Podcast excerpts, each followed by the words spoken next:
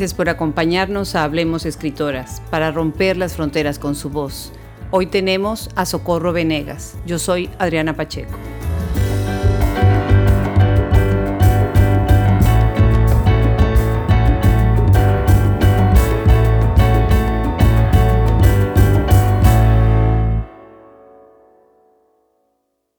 Esa noche Josefina enfermó. Su delicado cuerpo se rindió al frío que le cobraba el paseo nocturno. Nacida en San Luis Potosí el 21 de agosto de 1972, Socorro Venegas es sin lugar a dudas una de las escritoras más reconocidas en el campo de las letras mexicanas. Estudió comunicación social en la Universidad Autónoma Metropolitana Campus Xochimilco. Ha sido coordinadora de la Jornada de Morelos guionista del programa de radio La Divina Comedia de Radio Educación, ha impartido diversos cursos y talleres. Fue jefa de redacción de Mala Vida y tutora del FOECA Morelos 2004. Ahora es coordinadora de la sección de obras para niños y jóvenes en el Fondo de Cultura Económica. Algunas de sus obras son La risa de las azucenas, Consejo Nacional para la Cultura y las Artes, 1997, La muerte más blanca, Instituto de Cultura de Morelos, Cuernavaca 2000, La noche será negra y blanca, ediciones Era UNAM 2009, Vestido de novia Tusquets 2014. Su obra ha sido galardonada con premios como el Premio de Novela Carlos Fuentes 2004, categoría Ópera Prima, Premio de Poesía y Cuento Benemérito de América 2002, y mención honorífica en el premio Sor Juana Inés de la Cruz 2010, entre otros. Querida Socorro, muchísimas gracias por aceptar esta invitación. Sin lugar a dudas, eres una excelente cuentista y una narradora profunda e incisiva, tanto en tus cuentos como en tus novelas, en donde el humano lo abarca todo, el dolor, la esperanza, la resignación, la desolación, la melancolía.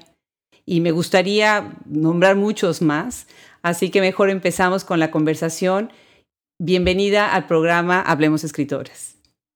Adriana, muchas gracias por la invitación. pues de verdad, para una escritora es una, una verdadera fiesta cuando, cuando tenemos esta posibilidad de, de hablar de lo que escribimos y sobre todo cuando tenemos la posibilidad de ser leídas de la manera tan atenta como lo has hecho tú. Muchas gracias. Al contrario, pues mira, me gustaría empezar, eh, en esta, este día vamos a leer mucho de tu obra, porque necesitamos que quienes nos escuchen, escuchan ahora, pues sepan, sepan de, tu trabajo. Entonces, si pudiéramos empezar eh, con un fragmento de uno de tus cuentos, el que más te guste, de tu fantástico libro La risa de las azucenas, Tierra Dentro, 1997. Sí, voy a leer un fragmento de Muselina Violeta. Esa noche Josefina enfermó. Su delicado cuerpo se rindió al frío que le cobraba el paseo nocturno. En su delirio deseaba el exilio, morirse con Napoleón, el emperador caído en desgracia, humillado en las estepas rusas, abandonado por María Luisa, perseguido por sus vencedores. Josefina murió. Sobre la almohada descansaba su cabeza ladeada, los rizos dorados. Al alba dio unos pasos fuera de su cuerpo. No pensaba, no quería nada. No cruzó el mar con su nuevo cuerpo de niebla. No fue a buscarlo a la isla en que él luchaba contra la brisa del mar, contra el rumor de las olas, enemigos que le impedían volver al verdadero campo de batalla. No, Josefina no realizó su deseo. Las leyes de los fantasmas son otras. El amor le dio vida eterna, aunque ella no sabe por qué. No tiene recuerdos de nadie. Su vestido es inexplicablemente violeta. Precioso fragmento de tu cuento. Y bueno, con esto empezamos entonces un buen ejemplo de los muchos temas, tan variados temas que tienes en tu obra, que van desde cuadros de Rembrandt desaparecidos, tristes historias de niñas secuestradas, extranjeras en pueblos desiertos, hombres moribundos, la miseria de los niños indígenas, la tristeza de las grandes monarcas europeas abandonadas a su, a su soledad, como lo que acabas de leer, la locura, la magia, el conflicto de los jóvenes adictos. Eh, ¿De dónde viene todo esto? ¿Cuáles son tus influencias de los clásicos, Dante, Homero, Sartre, Inés Arredondo, Quiroga? ¿De, dónde viene esta forma de revelar la catarsis a la que llegan tus personajes en este drama humano de la desolación que, se ve en tu obra? Sí, tienes razón, varios de los autores que has mencionado han sido muy, muy relevantes en, mi escritura, me han influido. Kafka, además empecé a leer a Kafka de una manera muy intuitiva, muy joven, quizás sin comprenderlo, sin asirlo del todo, pero por eso fue fundamental, ¿no? Porque creo que una de nuestras eh, primeras y quizá más importantes y fuertes ligas con la literatura pasan más por, el lado emocional, por la intuición, por otra fuerza que no necesariamente tiene que ser la, comprensión estricta de lo leído, ¿no? Cuando se es tan joven, yo tenía 17 años y, no tenía eh, todavía como la, la, formación literaria suficiente, digamos, pero yo tomaba Kafka y yo tomaba Joyce, por ejemplo, y los leía y, entendía poquísimo de lo que estaba leyendo, pero había algo fascinante allí, ¿no? Y más adelante fueron fundamentales eh, para mí Cortázar, Juan Carlos Sonetti, tanto Marguerite Yourcenar, eh, la novelista como la cuentista, eh, Marguerite Duras, y, sobre todo grandes poetas. Yo quizá lo primero que leí y que me apasionó leer fue poesía. Y leí mucho a los contemporáneos, a, esta generación de poetas mexicanos, a Javier Villaurrutia sobre todo, a Gilberto Owen, y todavía los leo y todavía los disfruto mucho. Las traducciones de, José Emilio Pacheco, por ejemplo, los cuatro cuartetos de Eliot que tradujo él, eh, José Carlos Becerra, me encantaba. Entonces, sí creo que, que, lo que escribo está muy alimentado de, de, de esas lecturas de poesía, de esa búsqueda que yo hacía del lenguaje poético. Sí, efectivamente así se escucha en tu obra, así se lee en tu obra. Y también la forma en la que tú presentas los temas, ¿no? Porque una cosa es la construcción del personaje, la técnica, pero otra es los temas que abordas, ¿no? Entonces, en este caso, bueno, tú tienes una literatura que va también mucho a lo social, ¿no? Y haces también una reflexión fuerte sobre, pues, problemáticas sociales que vive no nada más nuestro país, sino el mundo. Y me gustaría para abordar este tema que leyéramos un fragmento de tu cuento La campana de la viña, eh, que se trata de una niña secuestrada, su muñeca de papel recortada, ¿no? de, nombre Susana, y una campana verde atada a su, a su cuello. Es un, cuento muy, muy fuerte, muy poderoso, muy, redonde muy bien redondeado. Y si nos quisieras leer un fragmento de él, por favor. Claro. La campana de la viña. Él sabía tronar los dedos y yo no. También era mucho más grande. Por eso lo obedecí cuando me encerró en el corral de las gallinas y me advirtió que si salía me mataba. No me asusté, así que también dijo, te voy a hacer lo mismo que tú le haces a las ratas. Entonces me hice lo más chiquita que pude detrás de unos cartones viejos y no me moví. No hice nada, aunque en mi nariz se pegaban las plumas y tenía comezón en las piernas y en los brazos. Solo alcancé a ver desde ahí pedazos de gente nueva. Oí las risas, la música, parecían muy contentos. Risas de mujer. Sí, es un fragmento, pues que es parte de esta historia de esta niña. Los invito a quienes nos escuchan de verdad que lean todo este libro de cuentos. Eh, en algunas entrevistas has hablado de la infancia como un estado en donde se es capaz de sobrevivirlo todo que es el caso de la viña, ¿verdad? Eh, la coraza que protege a los niños gracias a su inocencia. Y me gustaría que nos hablaras de tu libro de cuentos, este en general, La risa de las azucenas, en los personajes niños que tienes em, en él y un poquito en términos generales en los personajes niños en tu obra. Sí, es, es, un, es uno de mis temas recurrentes, el mundo de los niños. No me gusta decir el mundo infantil porque, porque siempre esa palabra infantil eh, se, creo que se, se, comprende mal, se usa mal, ¿no? Como para hablar sí, yo también la evité. Exacto, como para hablar de algo que es menor o que es tonto, ¿no? Para, para describir algo torpe, entonces le, lo, lo, adjetivan como infantil y, y, eso pues es un, es un error, ¿no? Los, los niños como... Casi, casi es peyorativo. Exacto, tiene esa connotación. Y y precisamente por eso me, gusta mucho explorar ese, ese, mundo que me parece muy rico y he dicho, como, como bien recuerdas, eh, que creo que los niños están mucho mejor armados para soportar adversidades, lo cual es terrible y es maravilloso. Es maravilloso porque tienen una capacidad, una plasticidad, digamos, ante la adversidad maravillosa que los, que los puede eh, ayudar, que los puede eh, llevar adelante, que pueden, digamos, sanar más rápido las heridas, mucho mejor de lo que lo haría un adulto. Y, es terrible al mismo tiempo porque eso también significa que aceptan de una manera muy natural el dolor y, el, y las tragedias y lo terrible y que pueden ser lastimados por la gente más cercana que debería quererlos, aquella gente que tendría que protegerlos es la gente que más daño les puede hacer.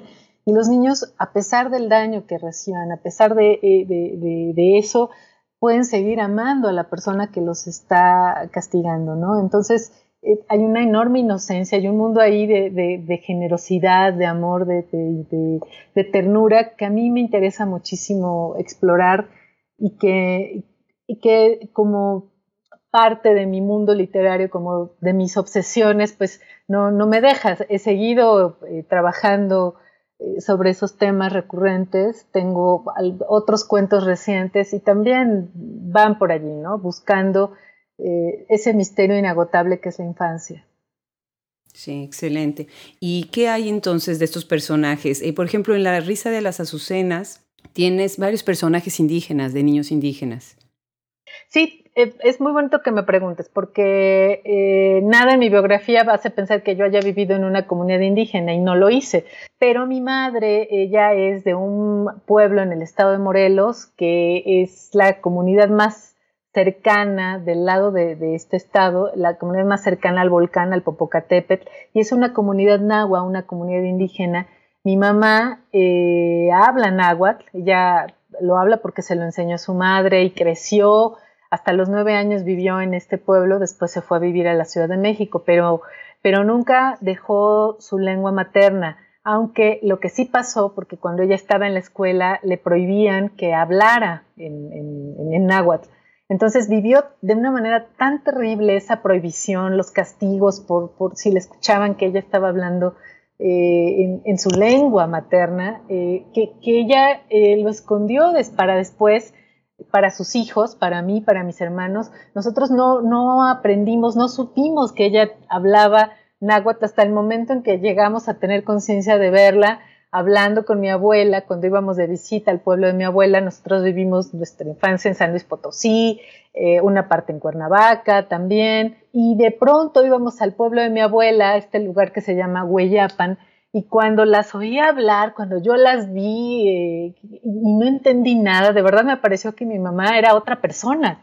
Entonces imagínate qué, qué, qué, cosa eh, tan, tan impresionante para un niño es de, como una especie de desdoblamiento de, de, la vida, de comprender también algo que quizás se comprende más tarde y que justo creo que por eso me interesan muchos temas alrededor de la infancia, porque, porque me tocó quizá de niña enfrentarme a situaciones o aprender cosas que, era, que tendrían que haber sido mucho más tardías, pero que llegaron muy pronto en, en mi vida, ¿no? Como darme cuenta de que mi madre era una persona distinta a la que yo pensaba, ¿no? Que podía, que tenía un mundo, una vida interior, que tenía un pasado. Y eso me parece, pues, un tema literario muy atractivo. Sobre eso he seguido escribiendo, ¿no? Entonces, eh, no, no, sí quisiera decir que no he escrito esos cuentos que en La risa de las azucenas aparecen hablando de este mundo indígena, de este mundo eh, de, una comunidad rural con escenarios Em, pues muy pobres, a veces miserables, como es todavía la vida en el campo en muchos lugares de, México. No, no, escribí sobre eso precisamente para denunciar o mostrar la miseria o la pobreza.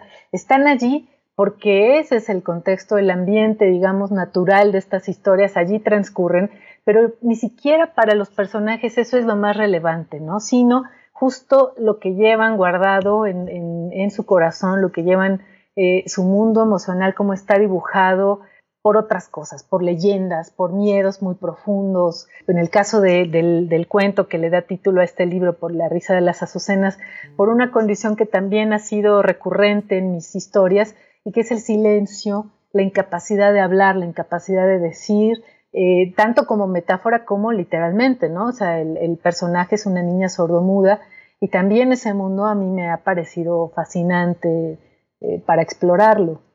Y este ingrediente de que es sordomuda agrega todavía más carácter a este cuento, ¿no? Cuando llega uno a ese momento no se da uno cuenta, es, es fuerte, ¿no? Y hablando precisamente de los niños, eh, tienes una entrevista con Francisco Hinojosa donde le preguntas tú a él qué temas prohibirían la literatura infantil. Y yo te hago la misma pregunta. ¿Tú prohibirías algunos temas en la literatura infantil? ¿Cuáles? Esa es una pregunta interesante por el trabajo que estoy desarrollando desde hace algunos años en el Fondo de Cultura Económica como como coordinadora de las colecciones de libros para niños y jóvenes. Mi conclusión a estas alturas, después del, trabajo que, tengo, que significa tanto recibir eh, proyectos espontáneos, es decir, proyectos que no solicito, que llegan propuestas todo el tiempo, muchas, muchas, todos los días del año estamos recibiendo propuestas, eh, tanto eso como proponer o encargar proyectos, ¿no? autores, pedirles libros, en fin, aunque a veces desearía que no me hubieran enviado ciertos libros, ¿no? Que los lamento porque no están logrados o, en fin, de todas maneras pienso que es mucho mejor eso, que se sigan escribiendo eh, buenas y malas cosas para los niños desde las mejores intenciones, eso no, no lo dudo nunca, pero es mejor eso a, censurar o a establecer criterios de, bueno, esto es lo que sí se puede decir, lo que no se puede decir. Los mejores autores de, libros para niños son aquellos que han escrito respetando profundamente la capacidad, la inteligencia de un niño, eh, sin tratarlo como alguien menor, sin tratarlo como alguien eh, que no va a alcanzar a comprender y esos son los mejores libros, ¿no? El propio Pancho Hinojosa lo sabe muy bien porque él, pues, transformó de alguna manera la, forma en que se leía la literatura infantil hace eh, pues 20 años más o menos que nació La peor señora del mundo, este gran libro para los niños y que es uno de los más vendidos por el Fondo de Cultura Económica. Fíjate cuánto tiempo ha pasado, ya, ya se puede decir que hay papás leyendo esos, eh, esas historias que, las leyeron de niños y las leen ahora con sus hijos, ¿no? Entonces, em, no hay temas prohibidos, no puede haberlos nunca para ningún lector. Y aquí es, esto lo quiero subrayar bien, ¿no? O sea, precisamente que hablemos de literatura sin etiquetas, nos, nos, puede ayudar a comprender mejor porque no puede haber censura y porque no puede haber los temas correctos o incorrectos. Exacto, sí, pues sí, es cierto. Y la manera que se presentan los temas también es importante, ¿no? Porque hay temas que se deben de tratar con los niños, como dices, tratándolos como gente pensante, ¿no? Eh, me gustaría platicar ahora un poquito eh, sobre tu libro La muerte más blanca, Instituto de Cultura de Morelos, Cuernavaca 2000. Esta es una colección de 17 cuentos. Uno de ellos, eh, pienso en el secreto Johnny Depp, eh, quien, para quienes nos están escuchando es el nombre del actor que interpreta, entre otras películas, Piratas del Caribe, no, me hizo pensar en, una de las obras más importantes de la literatura norteamericana, Infinite Jest, de David Foster Wallace. Esta es una historia de un joven recluido en una clínica de rehabilitación. Empiezas el cuento con esto. No he vuelto a ver a ese muchacho triste, lánguido, en una ausencia de la que ni él se daba cuenta, su propia ausencia.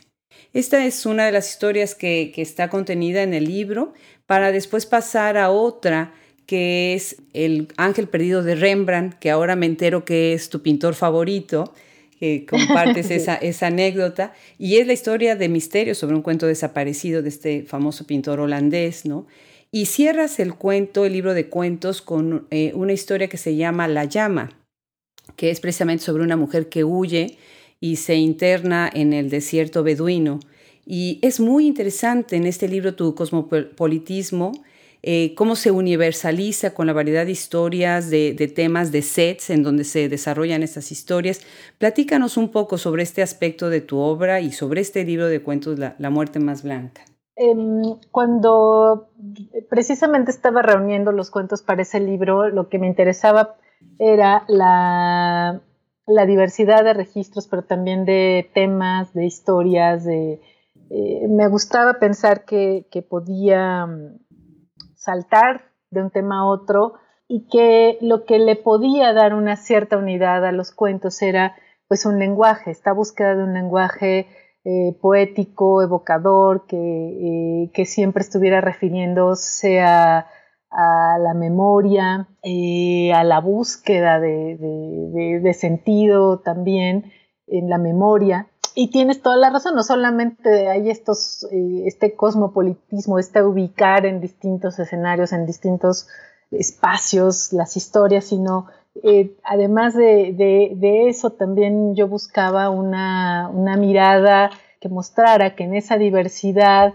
que precisamente por, en esa diversidad se podía encontrar una, riqueza, era algo que yo estaba buscando en, en, ese libro de cuentos. Y entonces el secreto Johnny Depp alude a este, a este actor norteamericano que, bueno, cuando el libro se publicó, pues quizá era todavía más famoso, también era él más joven, todos éramos más jóvenes, y él, eh, y bueno, pues el, cuento también es una especie de homenaje, ¿no? una de las películas del que más me gustó eh, está mencionada justo en ese cuento, El sueño de Arizona, una película extraña, muy extraña, con una narrativa, eh, pues, que podía ser bastante compleja.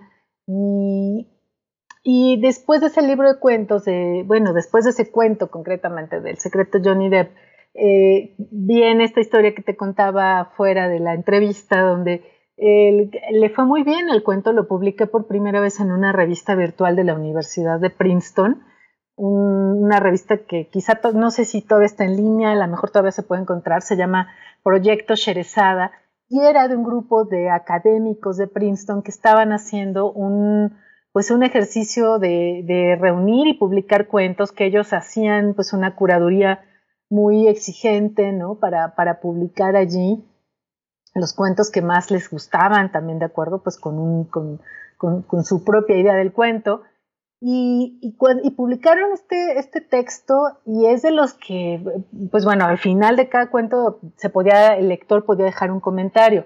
Pues no sabes, es el cuento que más comentarios ha recibido de, todas mis historias. Muchos eh, comentarios. Claro, porque era muy atractivo Johnny Depp como tema, ¿no? Y tu cuento es muy bueno. Y quizá el cuento además es bueno.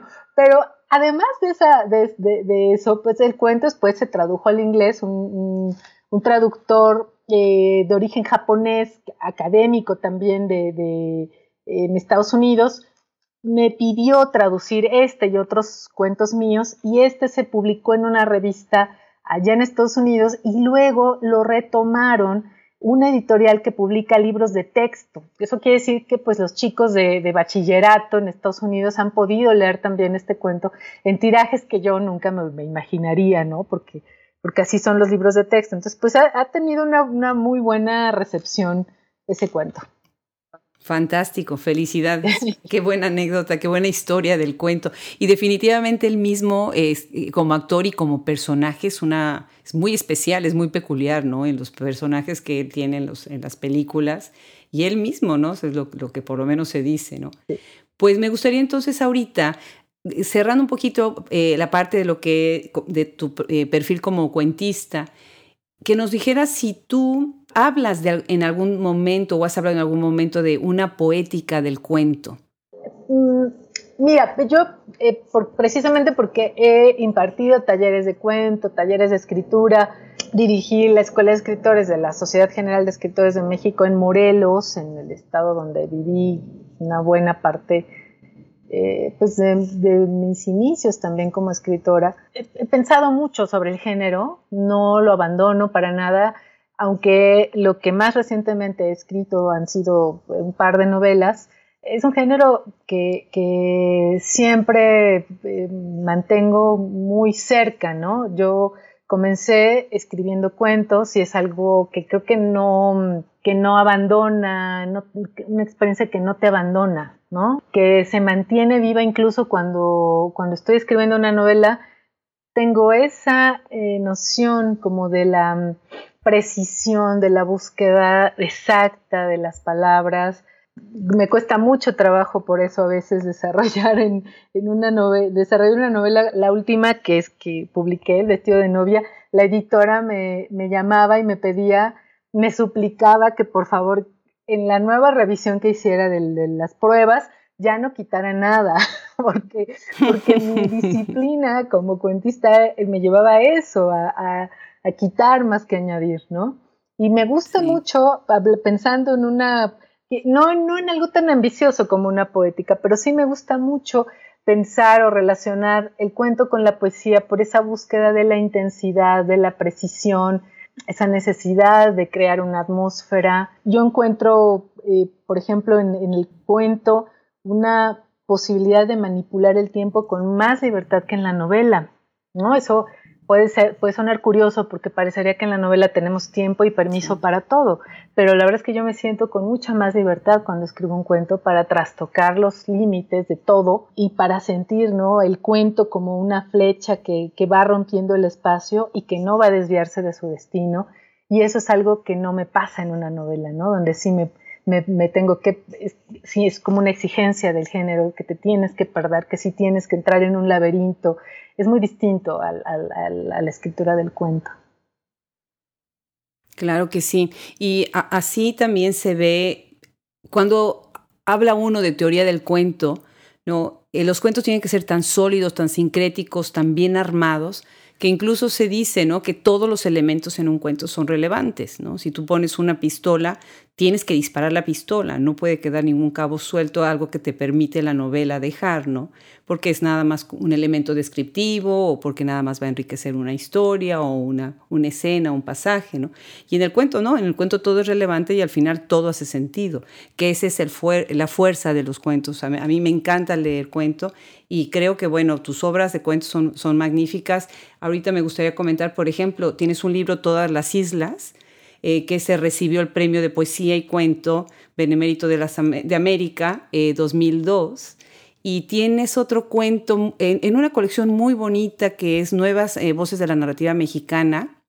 Tu cuento Pertenencias, ese fue publicado por Mortis 2003, que también lo recomiendo muchísimo. Bueno, pues tu primera novela es La noche será negra y blanca. Ediciones Era UNAM 2009. Esa novela ganó el premio novela Carlos Fuentes 2004, categoría ópera prima, y mención honorífica en el premio Sor Juan Inés de la Cruz en el 2010.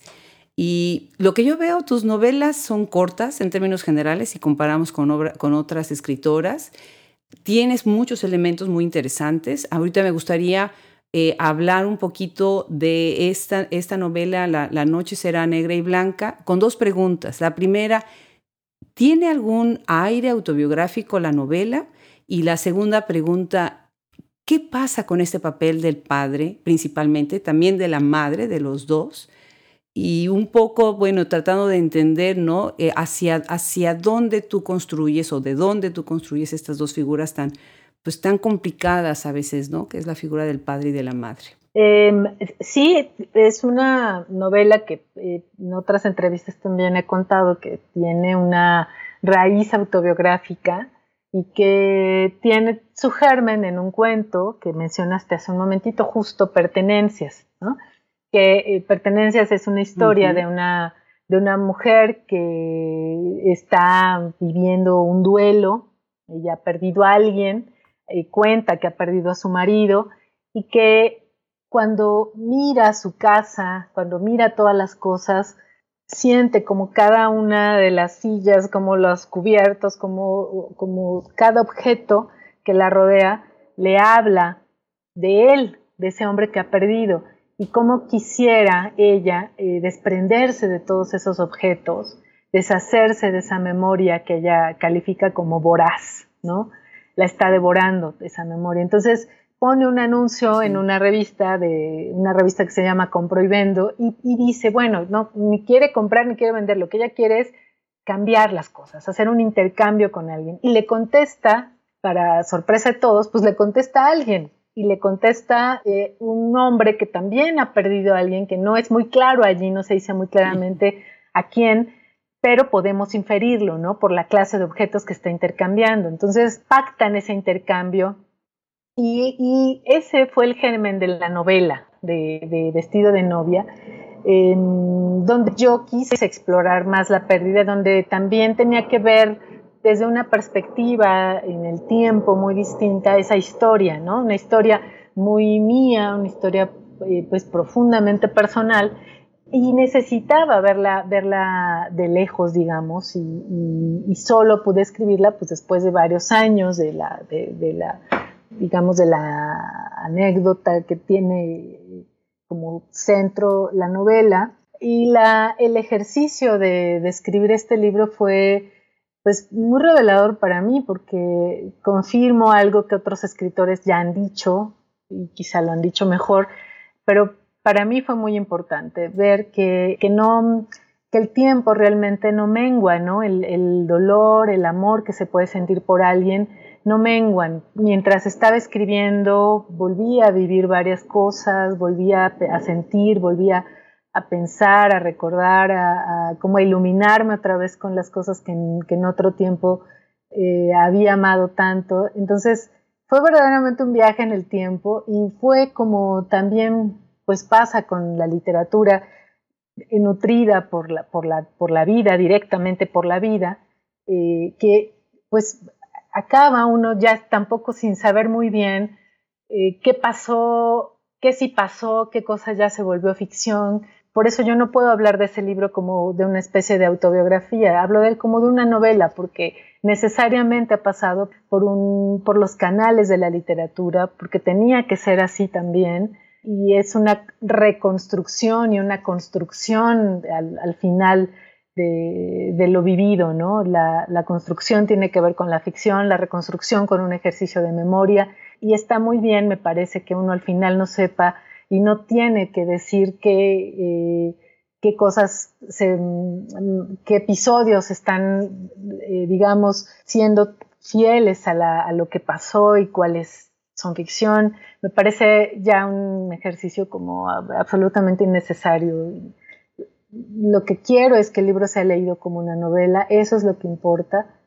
Y, bueno, y hablando ya de lo que, de esto otro que me preguntabas, ¿no? Estas figuras, la madre, el padre, eh, pues son las, las primeras personas en general con las que tenemos contacto, son las primeras personas a las que conoces en el mundo y se vuelven los modelos de vida, ¿no? Son las personas a través de las cuales tú ves el mundo, a través de quienes tú conoces lo que es la vida. Entonces imagínate lo importante que puede, lo, lo importantes que son, lo determinantes que resultan y siempre están en mis historias como, como figuras para ser cuestionadas, como figuras eh, em, débiles, figuras muy poderosas, pero sí, pero, pero sumamente frágiles también, emocionalmente frágiles, como son, como, como, como han tenido que ser, como, eh, y, como creo que la literatura tiene que mostrarnos a los personajes también, ¿no? En su más profunda humanidad, en su más profunda herida, en su más profunda debilidad, y es lo mismo que me pasa con los personajes eh, niños, ¿no?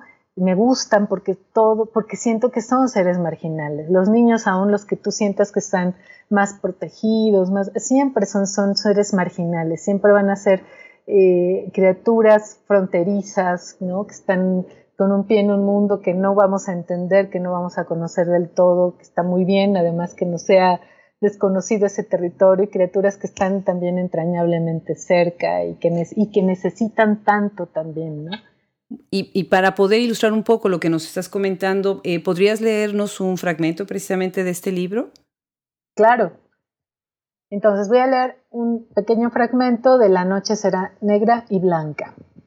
Eugenio Millá dijo que le preguntara a mi padre qué es lo que más lo había amargado en la vida. Cuando al fin estuve frente a él, no me atreví a preguntarle. Conocía la respuesta. Eran las mismas cosas que me amargaban a mí la pregunta era esta y era para mí. ¿Qué había aprendido de mi padre? Sí, excelente, pues sí. Como dices, ¿no? Estos dos personajes tan importantes y determinantes en la vida de todos nosotros y que muchas veces se tienen que presentar así, como seres humanos como son, para que se desdoblen en sus otros muchos roles y no nada más en la en el papel de padre o de madre. Del libro... Claro, porque eso es lo rico, ¿no? Efectivamente. De tu libro Vestido de novia, Tusquets 2014, Hay un fragmento en donde dices, un día voy a hablarle de ti a mi hijo, pero primero voy a destruir tu memoria. Esta bellísima novela, poderosa, con una narrativa fluida, eh, nos presenta muchos dramas humanos, como por ejemplo la relación madre-hijo, la muerte, la memoria y el olvido. Me gustaría que nos platicaras sobre el papel que tiene precisamente la memoria y el olvido en, tu obra.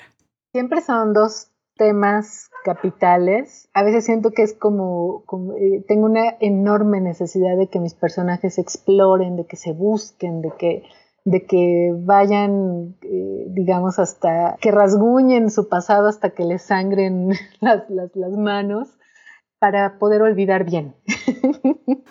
precisamente, precisamente de eso se trata, ¿no? Lo, lo, lo que está pasando en, Vestido de Novia cuando este personaje femenino está narrando el duelo, eh, está hablando de cómo contarle su vida, su pasado a su hijo, eh, sabe, primero tiene que ir hacia atrás, tiene que explorar, explorarse a sí misma para poder dejar ir todo eso, para poder olvidarlo eh, bien, para poder estar bien, digamos, en adelante. Porque es necesario el olvido para, para continuar. Esa es como la, digamos, la tesis ¿no? de, esta historia, la propuesta.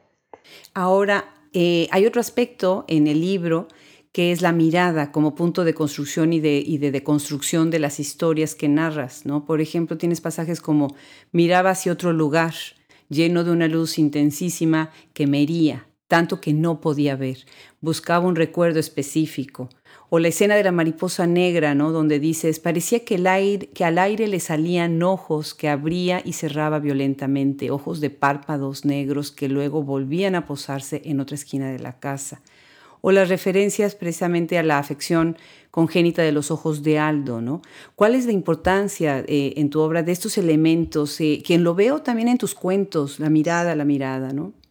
Sí, tienes razón. Y algo de lo que no siempre he estado muy consciente, pero que eh, lecturas como la tuya justo me han, me han revelado y que me parece muy interesante porque tiene un poco que ver con esto, ¿no? Recordar para dejar ir, para olvidar, tiene que ver también con con mirar o cerrar los ojos para mirar mejor. El caso de esta, esta imagen, ¿no? De, del el vuelo de la mariposa, ¿no? Esos, esos, esos ojos que parece que tiene de pronto el aire, que están como en el espacio, en el infinito, ¿no? Gracias a las alas que se abren y se cierran de la, de la mariposa negra, como, como estos instantes que podemos a veces encontrarnos en la vida que nos van a revelar algo de nosotros, de los otros, y, también como eh, lo que nuestros ojos no son capaces de, ver, de mirar realmente, ¿no? Lo que muchas veces tenemos enfrente, la persona a la que tenemos enfrente y que porque la amamos creemos que la vemos y que la conocemos. Y no, y la verdad es que la mayoría de las veces no es así. La mayoría de las veces lo que tienes allí junto a ti muchos años de tu vida o los que sean es un misterio enorme y, que, y, un misterio al que también puede ser eh, terrible enfrentarte, que muchos vamos a preferir pensar que lo, que lo tenemos bien asimilado, bien visto y que y muy, y es un territorio muy conocido. Pero ¿cuántas veces no has escuchado tú decir a la gente no, no lo conocí en verdad o se vuelve un desconocido? la verdad es que siempre tenemos a un desconocido al lado y eso que puede ser tan aterrador, pues para mí es un tema literario muy interesante, ¿no? sobre esto que me preguntaba, sobre, sobre la mirada, las, las, las, reflexiones alrededor de lo que los ojos pueden o no captar, para mí ha sido fundamental un cuento de Inés Arredondo que se llama Año Nuevo, que quizá recuerdes. Esta historia donde, donde está una mujer en el metro de París que no sabemos por qué está sufriendo, pero que está sufriendo, eh, porque va llorando además y que delante de ella, enfrente de ella, hay un hombre, un afroamericano, que durante el tiempo que ella está frente a frente y, que, sigue llorando, él le sostiene la mirada. Y la historia termina, nos ha dicho todo, nos ha dicho tanto, nos ha comunicado, eh, digamos, quisiera pensar, nos ha comunicado la, la, inmortalidad de la mirada allí, ¿no? Y es precisamente esa extrañeza que creas en tus relatos, este hiperrealismo, ¿no? Que, que entra tanto en la conciencia, que me hace pensar ¿no? en los clásicos griegos y, cómo remueve ¿no? hasta lo último de las entrañas de lo que es la naturaleza humana. Eh, Socorro, tú naciste en la década de los setentas. Y haciendo una revisión del panorama actual, eh, se observa una gran cantidad de escritoras eh, mexicanas nacidas en esta década. Ahora que estamos en este proceso de visibilizarlas, no, te imaginas la, cantidad de nombres que afortunadamente están llegando a nosotros para poder poner estos nombres. Y hay muchísimas, muchísimas escritoras nacidas en los 70. ¿Cómo ves tú el panorama de la literatura mexicana en cuanto a la obra de escritoras nacidas en tu década? Y quieres, o sea, sin querer hacer una fragmentación por generaciones, porque eso a mí yo no, lo cuestiono, ¿no? ¿Y tú dirías algo sobre, sobre la producción literaria de tus contemporáneos en el momento? Mira, em, me parece que, em, que, es muy interesante la revisión generacional sin ir más allá, como tú dices, estoy de acuerdo de más en esa postura, ¿no? De, no hacer esas fragmentaciones y tampoco solo pensar en escritoras, sino en escritores. Y me siento muy cerca de varios de mis contemporáneos, muy cerca de, eh, cerca por lo que admiro de su trabajo. Eh, eh, no conozco a muchas de, las autoras de mi generación, porque creo que, que una de nuestras características es que no hacemos grupo, que no nos eh, no nos, más allá de leernos, quizá no tenemos la impronta de vamos a conocernos o eh, no hay eso. Hace poquito una, una escritora eh, de Zacatecas, Maritza Buendía, hizo una antología muy interesante justo de esta generación de autoras y cuando nos hemos reunido para presentar el libro, pues lo, cuando nos preguntan qué tienen ustedes en común, lo que decimos es casi nada, ¿no? Porque nuestros nuestros temas, nuestras obsesiones, pues bueno, pueden ser muy distintas. Eh, los tratamientos también, las miradas, pero, pero además no, no compartimos como como el, el, tiempo, no nos, no nos juntamos, eso pues creo que es una característica interesante, ¿no? La, eh, la, que no haya esa, no sé si para bien o para mal, pero que no haya esa necesidad de, de formar un grupo que haga manifiesto como, eh, como ha pasado en otros momentos, con otros, con grupos, en fin. Y, y, me gusta mucho Guadalupe Nettel, me gusta mucho Maritza, por supuesto, eh, Daniela Tarazona, me gusta mucho también eh, Antonio Ramos Revillas, me gusta mucho Julián Herbert, Antonio Ortuño, es pues una generación que creo que, que es interesante y que, eh, y, que hay que leerlos, ¿no? A, estos autores. Definitivamente. Pues para cerrar la entrevista, me gustaría que nos platicara sobre qué estás trabajando ahora. Em, pues tengo, tengo dos trabajos muy grandes y, otros que me, que me voy eh, autoasignando también. Eh, el, mi trabajo literario ahora tiene que ver con la, primero, hice una reunión como una especie de recapitulación de algunos cuentos que se publicaron en ediciones muy marginales, como las que tú mencionabas, con todas las islas.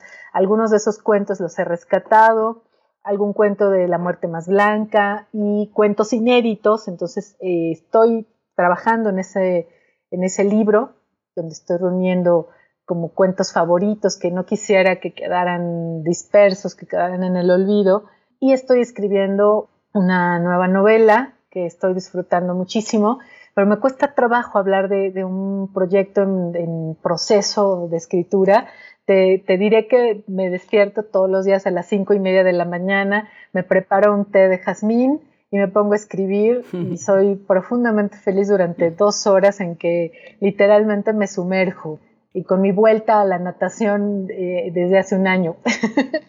Ah, qué bien, qué bien. Yo también he sido nadadora, ah, así que, que, eso lo compartimos. Qué gusto. Cristina Rivera Garza también es una gran nadadora. Sí, lo sé, lo sé. Hemos hablado, ella y yo hemos hablado del agua y de la natación, ¿cómo no?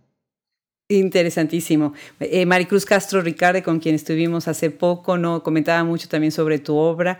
Y bueno, Socorro, pues yo te quiero dar las gracias y felicitarte. Eh, eres una escritora muy talentosa. Seguramente van a venir muchas obras por delante y pues nosotros vamos a ser los ganones que vamos a poder leerte y leerte y leerte. No, pues muchísimas gracias por aceptar esta invitación y acompañarnos el día de hoy. Gracias a ti, Adriana. Muchas gracias de verdad. He disfrutado muchísimo nuestra conversación.